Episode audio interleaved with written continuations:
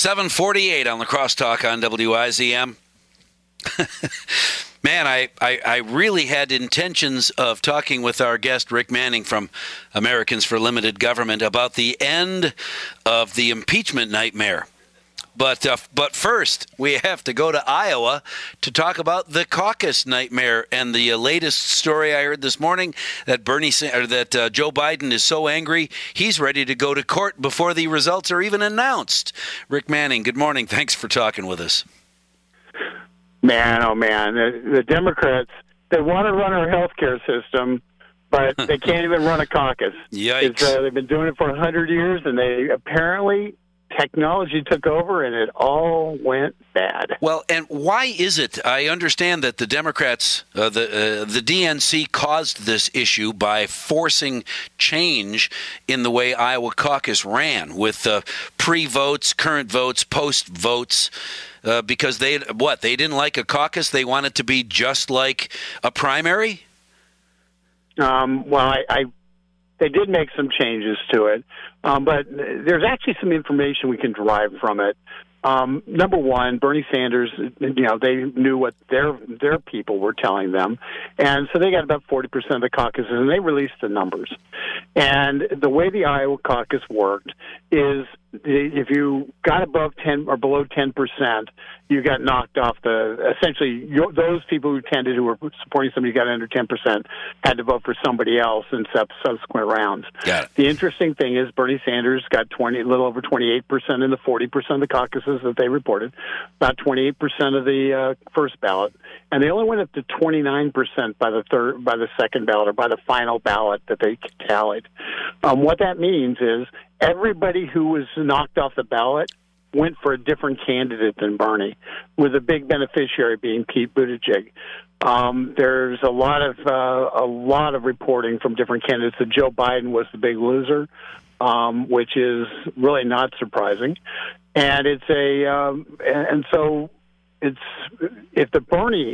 Bernie reporting holds true, then what we know is that the Democrats who don't support Bernie.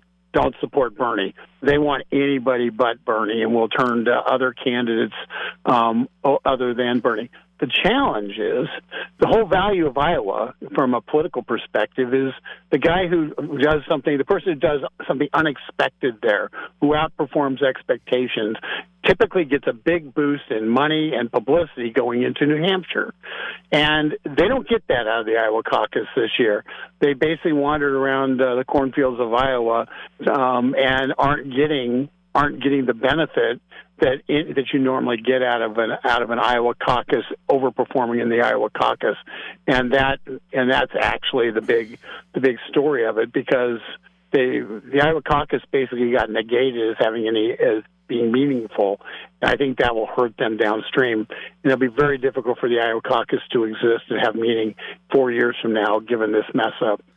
Well, and it's interesting, too, I haven't heard Tom Steyer's name in a long time. Is he still running for president? Yeah, he was one of the ones that got knocked off after the first ballot. I think He got like 2% or something. All right, well, but he's rich enough to keep going, like a former mayor of New York who's wealthy enough to say, I'm not running for president. Well, he didn't say I'm not running for president.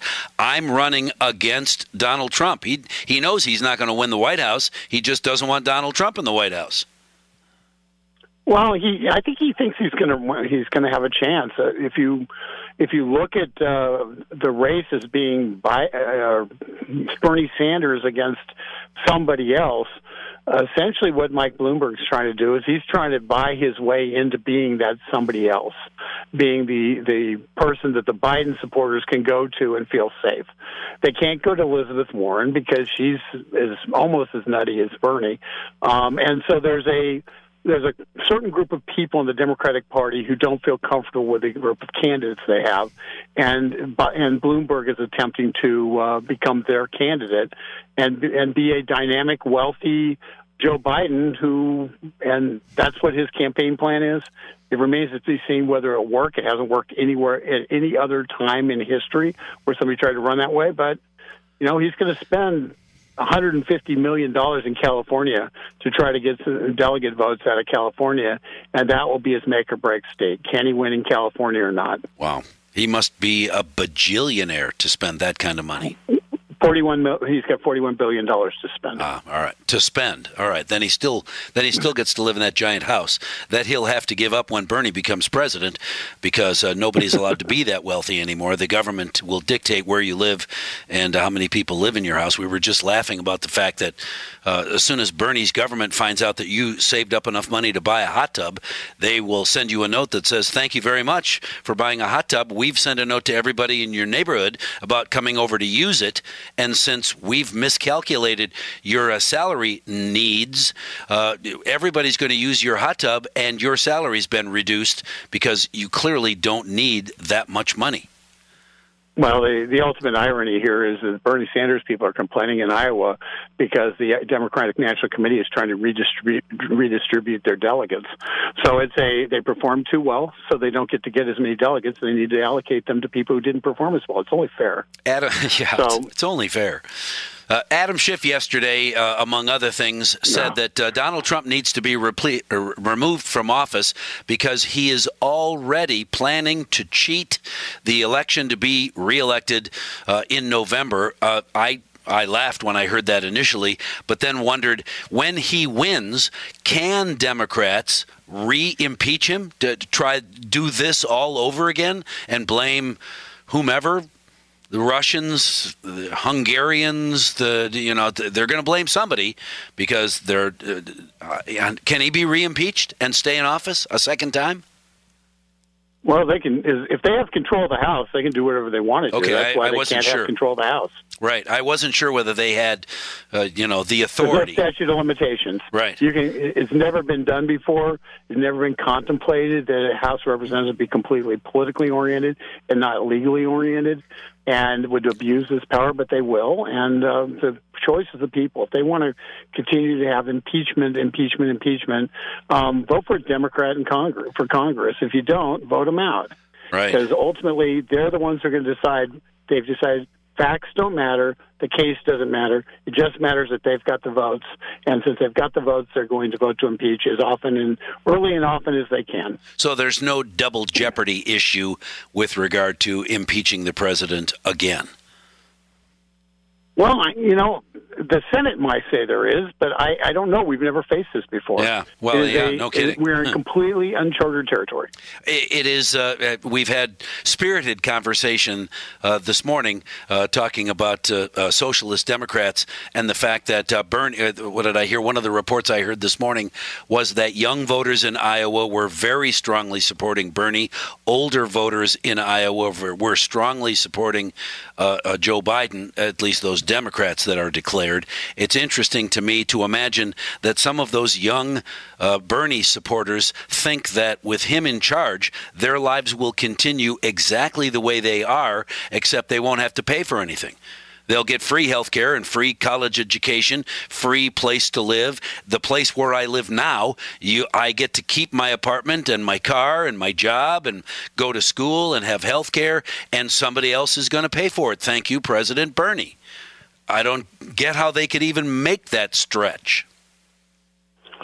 Well, it's if you want to live in government housing, it's really, it's available, and we know that it doesn't get maintained. We know that it becomes a rat-infested, drug-infested hellhole. Sure. Ask anybody who's gotten government. And that's what an apartment building without private ownership is going to be, because you can put all the regulations in the world. What you end up with is there's no incentive to maintain property. When there's no incentive to maintain property falls apart very rapidly. Ask anybody that's lived in government housing after a flood or a hurricane. Absolutely. Whew. So it's they believe that they can't imagine a world without their iPhone 11s, and their all the great things that private sector develops, and they can't imagine a world without them. They think everything stays the same, and it doesn't. Yeah, right. There won't be a private sector. Evolution occurs rapidly, and it will. And when you take away the incentive to maintain property or maintain roads or maintain anything, that incentive goes away. what ends up happening is the systems fail and there's nobody there to replace them. Is there nothing going on today? I know that Republicans and Democrats have offered their closing statements. Is there any impeachment activity today, or do they take the day off because of the president's speech and tomorrow there will be a vote and it will be over? I think there'll be Senate speeches on the floor. The senators want to talk because they don't like not being able to talk. So the senators are going to talk. The rules about the speaking is somewhat unclear to me. But I would expect Senate speeches today closing off relatively early so they can prepare for the State of the Union address. And then they go back to more Senate speeches tomorrow and a vote on acquittal tomorrow. All right. So there's an issue in Iowa that's causing Democrats to be wicky-wacky. There are some concerned Republicans that the president will spend too much or any time gloating over the vote that won't come until tomorrow or till tomorrow. Which he shouldn't really do, just accept that it's over and move on. What do you think the world is going to be like? I don't think his written speech will say anything about impeachment. That doesn't mean he won't. Really? Yeah, of course. His speech won't say anything about it, but once again, his speech and what he says may not be the same thing. Yeah, he'll go off the rails because he always does that. He loves hearing himself talk, so it'll be interesting. We should probably talk Thursday about what world we live in now that the impeachment thing is over, and what kind of world do we live in now? I wonder. Rick Manning, our guest on the Crosstalk on WIZM from Americans for Limited Government. You can read his pieces at GetLiberty.com.